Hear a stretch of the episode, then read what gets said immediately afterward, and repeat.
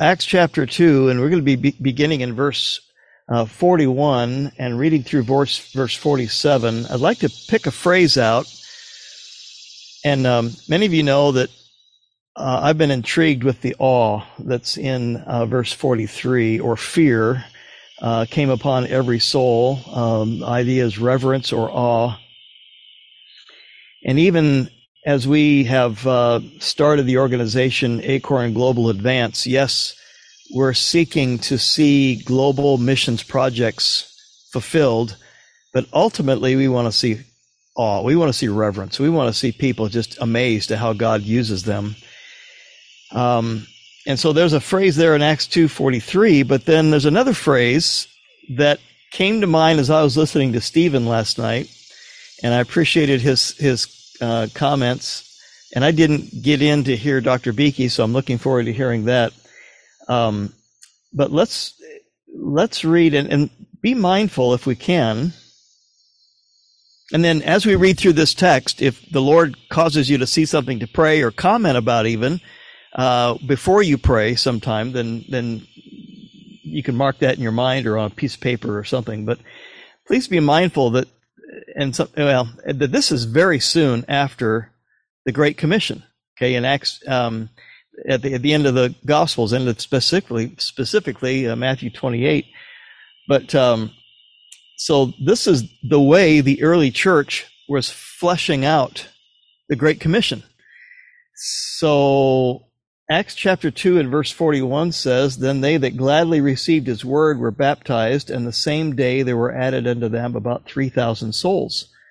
And they continued steadfastly in the apostles' doctrine, fellowship, and breaking of bread, and in prayers. And fear came upon every soul, and many wonders and signs were done by the apostles.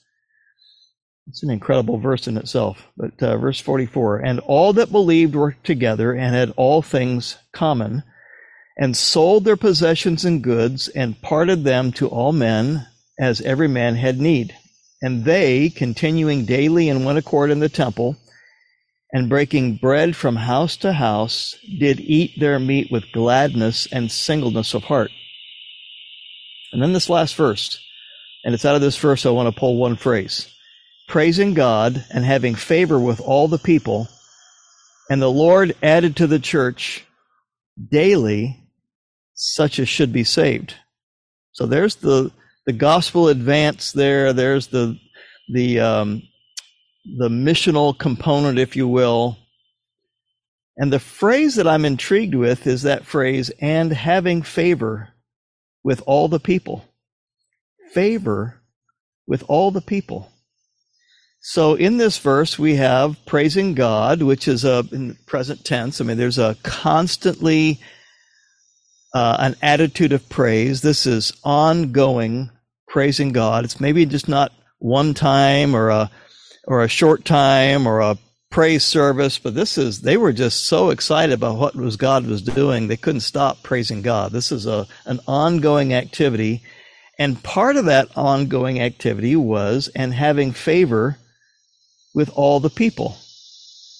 So was there a favorable look at the people of God.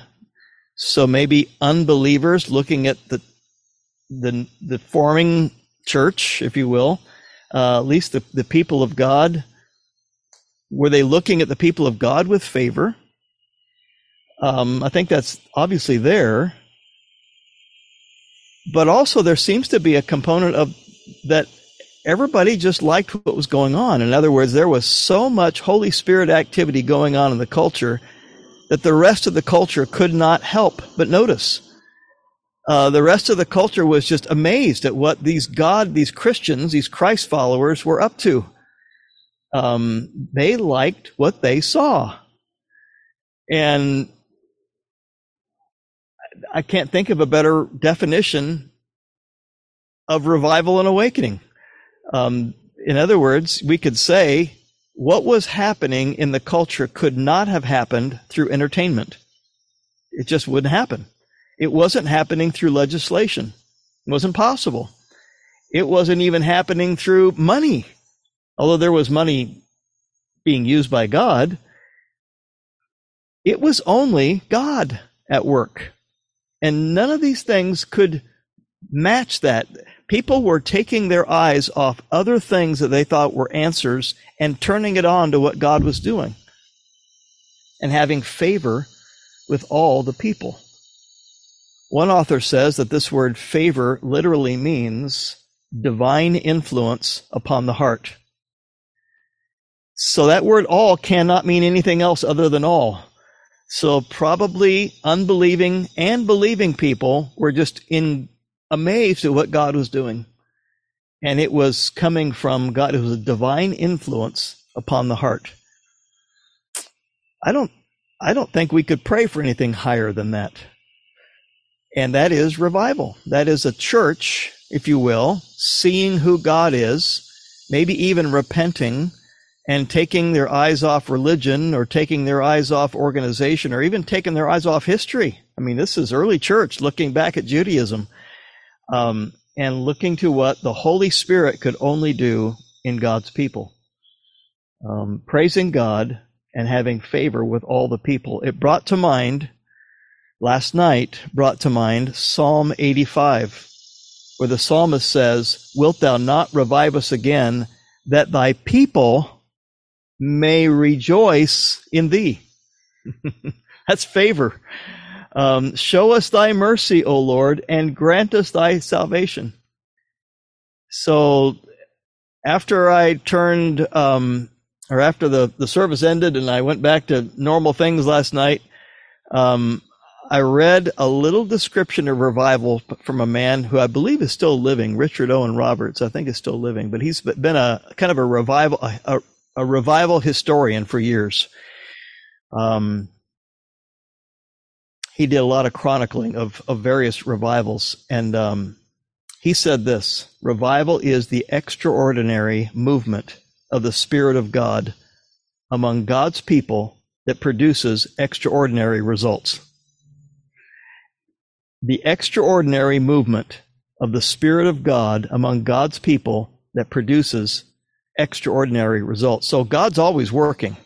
Just the fact that we got up out of bed today or or um, took a breath today is because God's working. But then there's the extraordinary working of the Lord. And um, extraordinary movements when God is doing something beyond the norm, something that's recognizable and visible. We could call it the manifest presence of the Lord, of the Holy Spirit. So um, during revivals, there's there's repentance of sin. There's church people getting their eyes back to God. And as a result of that, there's awakening. And as a result of that, there's cultural change. And even as a result of that, as Stephen mentioned last night, there's missions movements, things that, the, that God does in a season of intense working of the Holy Spirit. So um, I'm going to make one more comment and then, then we're done. And uh, we'll go to prayer. And uh, fireside comments are welcome uh, as you pray. So uh, I was also thinking, and I haven't developed this thought well, and that is that it's often said that stories of revival spread revival. So as as as God's people are talking about what God is doing, it seems like God continues to work even more. And I don't have a chapter and verse for that yet, but um, I thought maybe along the way, if you hear of something that God is doing supernaturally, let's bring it to this meeting and let's talk about it. Um, I learned last night of a church in Long Island. A friend of mine named David Whitaker. He's been on our call before. Um, he's he's in charge of a group of people, and I can't remember. It used to be called the Conservative Baptist Association. They, have rebranded it to something else, um, Vision something. And um, but he was at a church in Long Island where they baptized this last Sunday 145 people. Um, that's incredible. Okay, that's incredible in any generation. And uh, we result we was I don't I don't know if they were waiting all year to be baptized or if they that's a recent I don't know I don't have all the story. I just think 145 people being baptized in the ocean um, at one time is amazing, and we had to rejoice in that. So, um, wilt thou not revive us again, that thy people may rejoice in thee, praising God and having favor with all the people? And the Lord added to the church daily such as should be saved.